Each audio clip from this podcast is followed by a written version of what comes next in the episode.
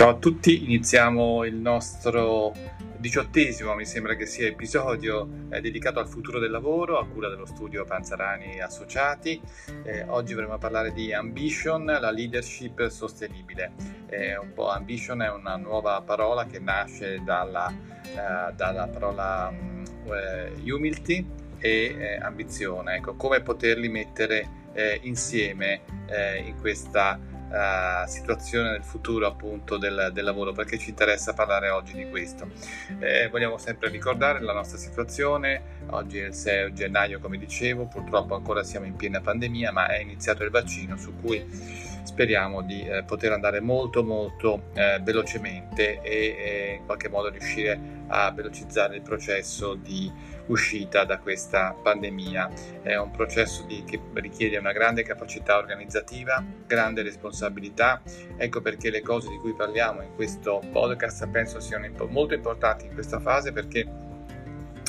eh, appunto è una fase più organizzativa che non ovviamente continua la parte di salute, eh, di, di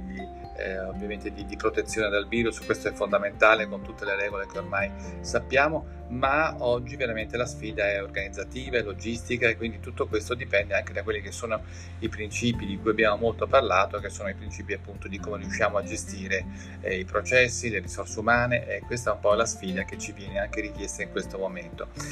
Eh, parlando invece di scienza volevo appunto iniziare a parlare di questo argomento legato appunto alla, alla leadership sostenibile perché eh, in una recente intervista del 28 dicembre eh, 2020 eh, i sette concetti chiave della scienza il professor Alberto Mantovani eh, ricorda alcuni concetti chiave che sostengono i successi scientifici. Il professor Mantovani è intervenuto molto ultimamente anche in televisione appunto per parlare di pandemia, è uno degli, eh, diciamo, dei, non so, adesso non so dire sempre bene infettivologi o virologi più importanti che ci siano anche a livello internazionale, comunque una persona estremamente competente e lui ci ricorda eh, una, alcuni concetti chiavi, fra cui appunto eh, il primo è l'umiltà di riconoscere quanto non sappiamo, è la, è la premessa da cui ripartire la responsabilità sociale della ricerca scientifica, la, collabor- la collaborazione e la contaminazione dei saperi, l'orgoglio nazionale, essere preparati per far fronte alle emergenze, nuotare controcorrente e non avere paura dei fallimenti, giovani, formazione futuro, sogni e vaccino. Sono tutti punti importantissimi e strategici per il nostro futuro. Quello che più mi ha colpito, come vi dicevo un attimo fa, è proprio quello dell'umiltà un atteggiamento molto difficile da incontrare anche in altri ambiti come l'esempio appunto quello eh, aziendale che è l'ambito di cui stiamo parlando di più, l'ambito del lavoro eh, in, questi, eh, in, questi, episodi del nostro podcast. Eh, ma questo concetto appunto dell'umiltà si sta scoprendo essere fondamentale insieme all'onestà personale. Eh, su qualche, qualche, tempo fa è apparso un titolo sul Wall Street Journal che diceva eh, i, i migliori leader sono capi umili può senza dubbio apparire stonato nel nostro immaginario collettivo riferito all'idea che abbiamo del capo, eh, ma diversi studi dimostrano che l'umiltà e l'onestà, il cosiddetto fattore H, H, sono tra le caratteristiche più ricercate in una leadership di successo. Eh, pur tuttavia l'atteggiamento che la maggior parte dei leader, come sappiamo, e delle persone influenti hanno nei confronti dei loro interlocutori è quello dell'arroganza, eh, della serie so tutto io. Eh, I leader pensano che non si può essere umili e ambiziosi nello stesso tempo perché la convinzione sbagliata è far coincidere l'essere eh, un capo con il dover dire cosa fare agli altri.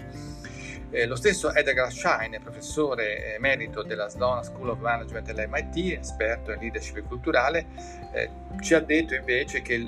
l'umiltà e l'ambizione vanno d'accordo e il termine per definirli è appunto ambition, cioè l'umiltà a servizio dell'ambizione. Perché essere un leader umile non significa essere vulnerabile, ma piuttosto un leader capace che sa ottenere le idee migliori dalle persone giuste, non pretendendo di avere le risposte a tutte, ma essendo in grado di sapere anche chiedere. È difficile trovare l'ambition quando è la stessa società a celebrare, eh, come sappiamo, la spavalderia, la presunzione e l'attenzione smisurata al sé. Eh, su questo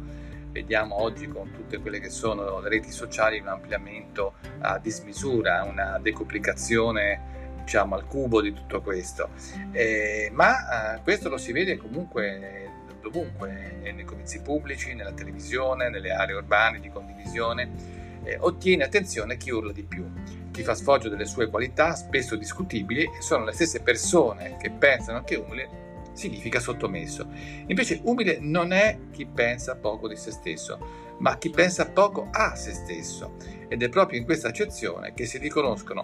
le qualità di un buon leader proteso all'ascolto dei collaboratori, dei clienti e al lavoro collaborativo del suo team. In uno studio eh, il professor Martin Seligman, fondatore della psicologia positiva ed autore del testo eh, Character Strengths and Virtues, eh, l'umiltà viene caratterizzata appunto in questo modo, eh, un'accurata consapevolezza delle proprie capacità, eh, l'abilità di riconoscere i propri errori, gap, limiti, apertura a nuove idee, contraddittori, suggerimenti, un focus non esclusivo su se stessi, capacità di apprezzare il contributo altrui. I leader umili quindi utilizzano le loro conoscenze, le loro competenze e le loro esperienze per connettersi agli altri nel modo migliore possibile. Generano fiducia, responsabilizzano i loro collaboratori, considerano i fallimenti come delle sfide da sperare e sviluppano uno spirito di squadra che conduce a dipendenti o collaboratori più felici e anche a maggiori risultati per eh, l'organizzazione, per l'azienda, per l'istituzione. Ecco, questo è molto importante perché mi ricordava proprio i, i sette punti chiave che il professor Mantovani appunto eh, citava eh, all'inizio e che quindi hanno favorito anche questo processo di ricerca eh, del vaccino, se così possiamo dire. Quindi eh, dietro alla ricerca scientifica quanto c'è anche di organizzazione. Eh, c'è anche un'altra... Um, un altro pensiero interessante che è Angela Seblay, che è cofondatrice e CEO di Personify Leadership e autrice di eh, The Courageous Leader, eh, appunto in, pubblicato in Wiley nel 2017, che aggiunge che i leader umili si concentrano sul quadro generale della missione e della squadra piuttosto che su di loro. Eh, l'umiltà riguarda minimizzando il sé, massimizzando lo scopo più grande che rappresenta, ha detto appunto Savley. Quando pensi all'umiltà in questo modo, diventa una competenza vitale nella leadership perché sposta l'attenzione dall'io al noi.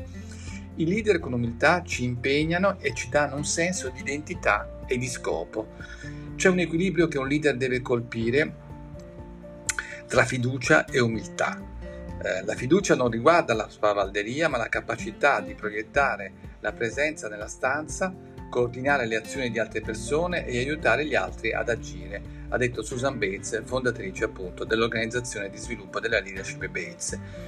Un invito dunque eh, a riflettere che eh, diciamo in questo momento forse solo un bagno di umiltà ci potrà salvare anche dalla pandemia. Eh, io penso che non sia solo l'umiltà, ma questa è appunto una base fondamentale per iniziare a fare ricerca insieme nella scienza, ma anche per iniziare appunto, come abbiamo visto da questi esempi, a coordinare bene le persone che in questo momento saranno fondamentali per darci dei risultati eh, estremamente eh, buoni, estremamente veloci per quanto riguarda questa campagna di vaccinazione, che è una campagna che per definizione coinvolge tante istituzioni, tante persone e la nostra capacità organizzatrice, la nostra capacità di leadership sarà un elemento distintivo eh, da questo punto di vista, anche appunto per salvare le nostre vite in questo momento. Quindi da questo punto di vista vediamo quanto sia importante eh, questi, quanto, quanto sia importante parlare eh, appunto di questi principi riguardo al futuro del lavoro, ma riguardo anche a un'emergenza che ci guarda adesso, veramente ci riguarda adesso da, uh, da vicino. Eh, grazie per l'ascolto, continuate a seguirci, ripeto, il futuro uh, del lavoro è questo podcast uh, dello studio Panzarani e Associati che trovate appunto su tutte le reti sociali e naturalmente su Spotify